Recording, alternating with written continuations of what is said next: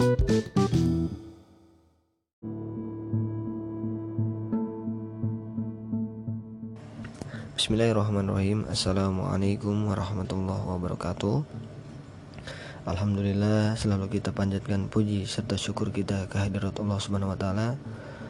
Alhamdulillah kita sampai saat ini diberi kesehatan, diberi nikmat umur yang panjang, nikmat Islam serta iman ya. Semoga kita dimatikan dalam keadaan beriman kepada Allah Subhanahu wa taala. Amin amin ya rabbal alamin. Dan perlu saya sampaikan anak-anakku tetap semangat belajar ya di rumah walaupun pada kali ini kita tidak bertatap muka tapi kita lewat daring ya lewat online untuk tetap mempererat tari surat rahim Insya Allah kita akan segera bertemu kembali di sekolah dalam waktu yang dekat. Amin amin ya rabbal alamin. Anak-anakku yang berbahagia marilah kita lanjutkan pembahasan yang kemarin. Bab 1 mengenai optimis, ikhtiar dan tawakal ya. Tapi fokus di sini Bapak akan menerangkan mengenai hukum bacaan atau tajwid yang terdapat pada pembahasan yang lalu.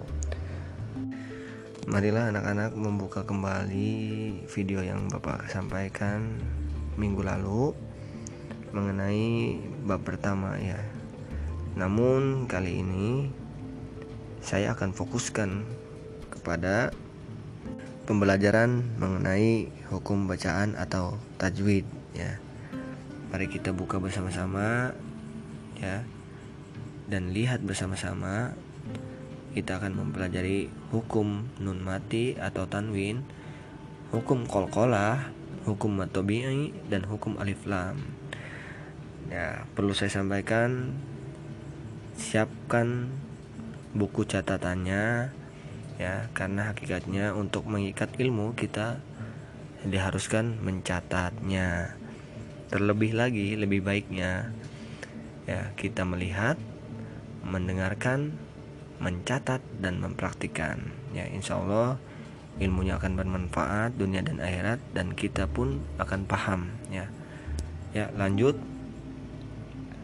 Mengenai hukum nun mati ya atau tanwin hukum mati atau tanwin dibagi lagi menjadi empat dibagi menjadi empat yaitu ada izhar idgham iklab ikfa nah Pertama saya akan menjelaskan tentang izhar ya. Izhar itu dalam bahasa Indonesia membaca huruf dengan jelas dan terang. Jadi artinya itu jelas dan terang ya. Itu izhar. Pengertiannya adalah izhar yaitu membaca huruf nun mati dan tanwin dengan jelas dan terang tanpa dengung apabila bertemu dengan enam huruf-huruf izhar. Apa saja enam huruf tersebut? Yaitu alif, ha, ho, ain, goin, ha. Saya ulangi, hurufnya adalah alif, ha, ho, ain, go, ha. Ya, sudah jelas. Dan contoh hukum bacaan izhar yaitu an'amna an'amna di situ kita lihat dan kita dengarkan bersama-sama ada huruf nun mati bertemu dengan huruf ain ya nun mati bertemu dengan huruf ain. Ain itu termasuk ke dalam huruf izhar dibaca dengan jelas. An'amna yanha. Tidak yan ha. Tidak yang ha ya. Tapi jangan jelas. Yan ha ya. Itu hukum bacaan izhar lalu lanjut kepada hukum bacaan idgham masih dengan uh, pembahasan yang sama yaitu hukum bacaan nun mati ya atau tanwin. Idgham secara bahasa berarti meleburkan atau memasukkan ya. Dalam hukum nun mati idgom berarti meluburkan nun mati atau tanwin. Yang terkait dengan hukum nun mati dan tanwin ini idgom terbagi menjadi dua. Nah idgom juga terbagi menjadi dua. Inilah pentingnya belajar Al-Quran apa saja itu? Yaitu idgom bilaguna dan idgom biguna ya. Huruf-huruf idgom nah. Kita dengarkan bersama-sama. Huruf idgom itu ada enam anak-anak. Apa saja? Hurufnya ya ro lam mim nun waw. Atau untuk mempermudah ingatkan kita untuk mengingatnya dibaca disambungkan yarmaluna ya yarmalun yarmaluna ya jadi enak. Agar mudah diingat.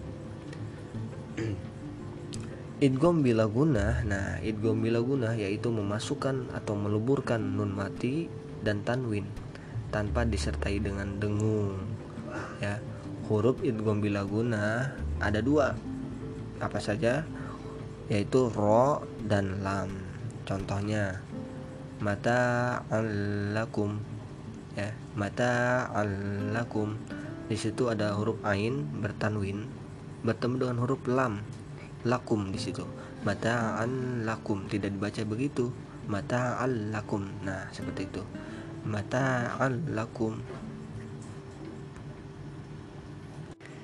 Lanjut kepada hukum bacaan idgom biguna idgom biguna yaitu berarti dengung ya dengung. Idgom biguna yaitu meluburkan nun mati atau tanwin disertai dengan dengung. Itu secara bahasanya.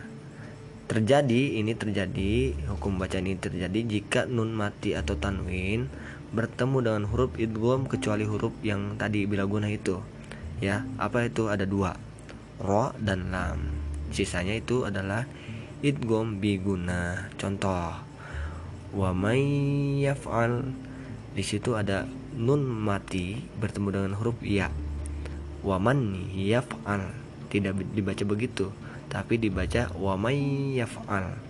Ya wamay yaf'al. Di situ ada nun mati bertemu dengan huruf ya. Ya wamay yaf'al dibaca begitu wamay yakul tidak dibaca waman yakul tidak dibaca begitu. Tadi dibaca wa may yaqul. Dileburkan dilewat tuh sinun mati itu ya. Nah ada pengecualian ada pengecualian tentang hukum bacaan idgham. Pengecualiannya bagaimana? Nah dengarkan. Jika nun mati dan tanwin bertemu dengan huruf idgham dalam satu kata. Nah tadi kan itu beda kata ya. Nah kalau disatukan kata itu dibaca jelas walaupun itu hukum bacaan idgham biguna ya. Contoh ya. Contoh kinwan kinwan ya. Sinwan bunyan ad-dunya itu dibaca jelas ya dibaca jelas karena kenapa? Karena huruf itu bersatu ya, menyatu, menyatu. Huruf itu dalam satu kata. Ya, walaupun itu hakikatnya kalau dipisahkan hukum bacanya itu biguna. Ya, jelas ya. Dalam Al-Qur'an ada empat kata yang tersebut mengandung hukum bacaan lain itu. Apa saja? Ad-dunya bunyan sinwan dan kinwan itu dia yang tadi saya bacakan. Itu mengenai, mengenai hukum bacaan ilgom lanjut kepada hukum bacaan iklab nah hukum bacaan iklab iklab itu mengganti huruf nun mati atau tanwin menjadi seperti suara huruf mim mati. Nah, jika nun mati atau tanwin bertemu dengan huruf ba, kadar panjangnya dua harokat anak-anak. Penulisan iklab ya juga sering diberi tanda dengan huruf mim kecil. Kita bisa lihat di Al-Qur'an ada huruf ba, biasanya ada huruf kecil mimnya itu. Ya. Itu dibaca mim mati ya. Contoh yun bitu. Yun bitu dibaca yum bit ya. Karena nun mati bertemu dengan huruf ba ya lagi yun bit yum bits dibacanya ya seperti mim mati fam bid fam bid walaupun di situ ada nun mati bertemu dengan huruf ba dalam satu kalimat. Kalau dibaca fan bid itu salah. Dibacanya fam bid nah. Paham anak-anak? Insya Allah paham ya. Yang terakhir adalah hukum bacaan ikhfa. Masih dalam pembahasan yang sama yaitu mengenai hukum bacaan tanwin atau nun mati ya berakar begini. Ikhfa dalam hukum nun mati atau tanwin ikhfa terjadi apabila nun mati atau tanwin bertemu dengan salah satu huruf ikhwa. Ikhfa ini sering disebut dengan ikhfa hakiki. Selain ikhfa hakiki masih ada ikhfa lain yaitu ikhfa ikhfa syafawi yang berkenaan dengan hukum mim mati. Huruf ikhfa ada 15 anak-anak. Nah, karena banyaknya banyaknya huruf ikhfa ini mungkin akan lebih mudah jika anak-anak menghafalkan huruf izhar, iqlab, dan idgham. Sisanya itu huruf huruf ikhfa. Ya, cara membacanya yaitu dengan samar-samar dan dengungnya dipanjangkan dua harokat. Ya, apa saja hurufnya? Mari kita dengarkan. Hurufnya ada 15 ya, yaitu ta, sa, jim, dal, dal, zai, sin, shin, so, do, to, do, kof, fa, kaf. Ya. Bisa diulangi nanti ya. Contohnya, contoh bacaan ikhfa. Al-munzilin. Dengung ya. Nun mati bertemu dengan huruf zai. Ya. Al-insi al-ins huruf nun mati bertemu dengan huruf sin ya, sin termasuk ke dalam huruf ikhfa mansura nah huruf nun mati bertemu dengan huruf sa ya huruf sa termasuk ke dalam huruf ikhfa. Itu ikhfa hakiki ya.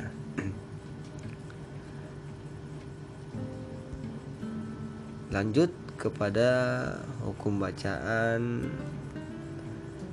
kolkolah. Nah, kolkolah pun terbagi menjadi dua apa saja? Kolkolah sugro atau kolkolah kecil dan kolkolah kubro atau kolkolah besar. Nah, kolkolah adalah bacaan pada huruf-huruf kolkolah dengan bunyi seakan-akan berdetik atau memantul. Nah, huruf kolkolah ada lima dal jim ba to ko atau bisa untuk memudahkan ingatan kalian dibaca baju di toko nah baju di toko. Itu huruf kolkolah ya. Kolkolah kecil atau kolkolah sugro yaitu apabila salah satu daripada huruf kolkolah itu berbaris mati dan baris matinya adalah asli karena harokat sukun dan bukan karena wakof. Contoh tadarus tadarusun ya. Tadarusun memantul bacanya tadarusun bakaliha bakaliha nah itu kolkolah suguro atau kolkolah kecil biasanya ada di tengah-tengah kata ya di tengah-tengah kalimat ya. Kolkolah besar atau kolkolah kubro yaitu apabila salah satu dari huruf kolkolah itu dimatikan karena wakof. Ya, wakof itu tanda berhenti ya. Dalam keadaan ini, kolkolah dilakukan apabila bacaan diwakofkan atau diberhentikan, tetapi tidak dikolkolahkan apabila bacaan diteruskan. Contoh, tabat siada abi lahabi watab. Nah, itu baknya diwakofkan, dikolkolahkan walaupun bak itu ada fathah bertasjid ya. Tidak dibaca watabba, tidak dibaca begitu, tapi dimantulkan. Watab. Tabat siada abi lahabi watab. Nah, itu kol-kolah besar. Biasanya akan ada di akhir kalimat di akhir kata atau diwakofkan pada pemberhentian ya. Pemberhentian kalimat itu kol-kolah lanjut ya anak-anak kepada hukum bacaan. Mat tobi'i nah mat tobi'i atau mad asli ya mad asli. Mad asli atau mad tobi'i adalah memanjangkan bacaan dikarenakan ada huruf mad. Ada berapa huruf mad? Ada tiga. Apa saja? Alif waw dan ya dan tidak ada sebab yang dapat mengubah keasliannya. Mad asli atau mad tobi'i dipanjangkan sebanyak dua dua harokat. Contoh kol kola nah kola di situ ada huruf alif ya alif mati ya. Kulna dipanjangkan alif belakang ya di belakang nun berfathah. Asyaiton ya di situ ada alif juga dipanjangkan dua rokat kalimat kalimat. Nah itu seperti itu. Tubedun ya, ada huruf wau di depan huruf dal. Berdoma itu contoh mad asli ya semoga paham semuanya insyaallah. Kalau mendengarkan dan diulang-ulang insyaallah paham ya. Amin. Lalu yang terakhir adalah huruf hukum bacaan alif lam ya. Alif lam. Hukum bacaan alif lam terdiri menjadi dua bagian yaitu alif lam syamsiah atau bisa disebut idgham syamsiah karena itu hurufnya dileburkan ya. Dan alif lam komariah atau izhar komariah ya karena huruf komariah itu jelas ya. Ya jelas tidak tidak dileburkan. Nah saya akan membahas mengenai alif lam syamsiah dulu hukum bacaan alif lam syamsiah ya. Alif dan lam ya diikuti salah satu dari 14 huruf hijaiyah.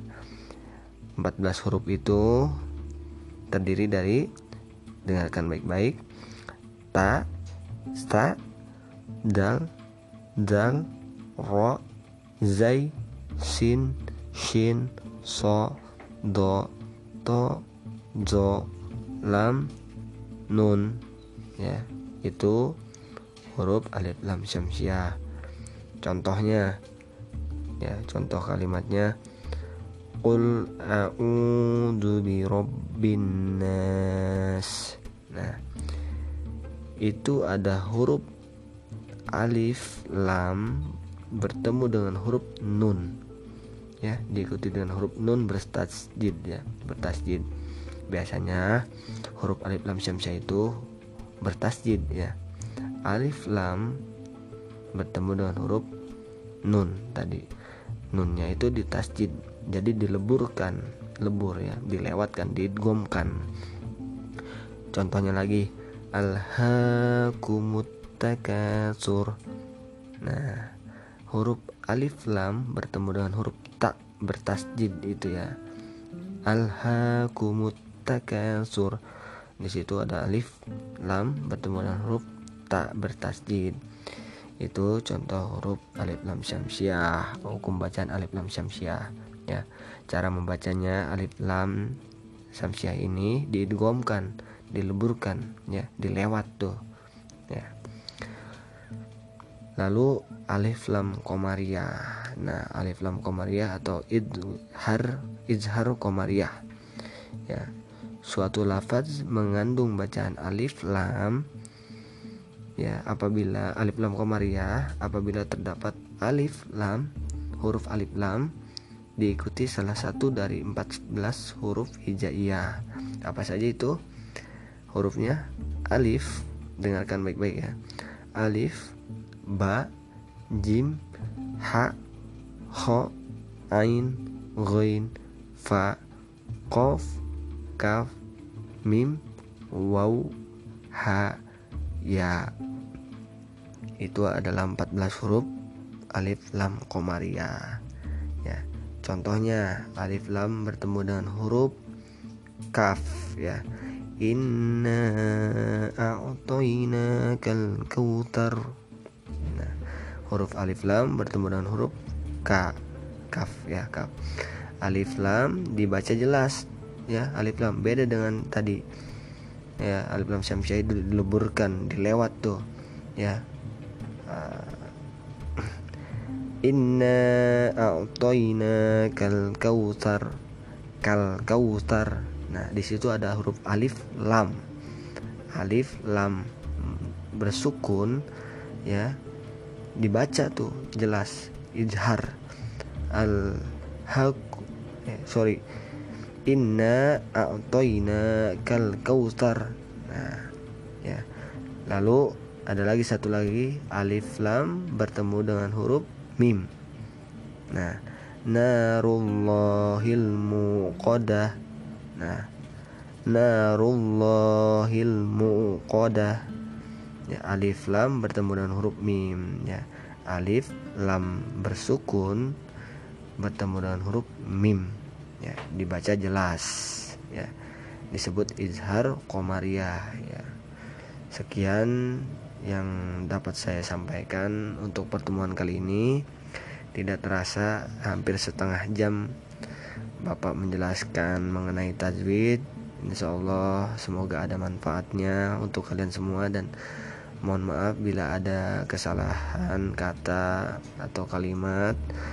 Mohon dimaafkan karena kesalahan hanya ada pada diri manusia dan kebenaran hanya milik Allah Subhanahu wa taala. Semoga kita selalu terlindung dari segala mara bahaya dan semoga kita ditemukan, dipertemukan ke dalam surga Allah Subhanahu wa taala. Amin amin ya robbal alamin. Dan anak-anak mohon dengarkan untuk tugasnya ya. Tugasnya perhatikan, catat baik-baik. Tugasnya adalah mencari beberapa huruf ya, huruf bacaan yang mengandung hukum bacaan yang tadi saya jelaskan. Ada empat ya. Apa saja? Hukum nun mati atau tanwin hukum kolkolah hukum mad dan hukum alif lam ya. Silahkan kalian cari di Al-Quran. Minimal satu hukum bacaan itu ada lima kalimat eh, atau atau lima kata ya. Berarti total ada 20 ya 20 hukum nun mati atau tanwin ada 5 hukum kolkolah ada 5 matobi'i ada 5 hukum alif lam ada 5 ya. Paham semuanya? Insya Allah paham. Ya. Dan mohon dampingannya untuk orang tua. Ya mohon dampingannya untuk anaknya. Semoga Bapak Ibu mendapat selalu kesabaran dari Allah Subhanahu wa taala. Sekian, Assalamualaikum warahmatullahi wabarakatuh.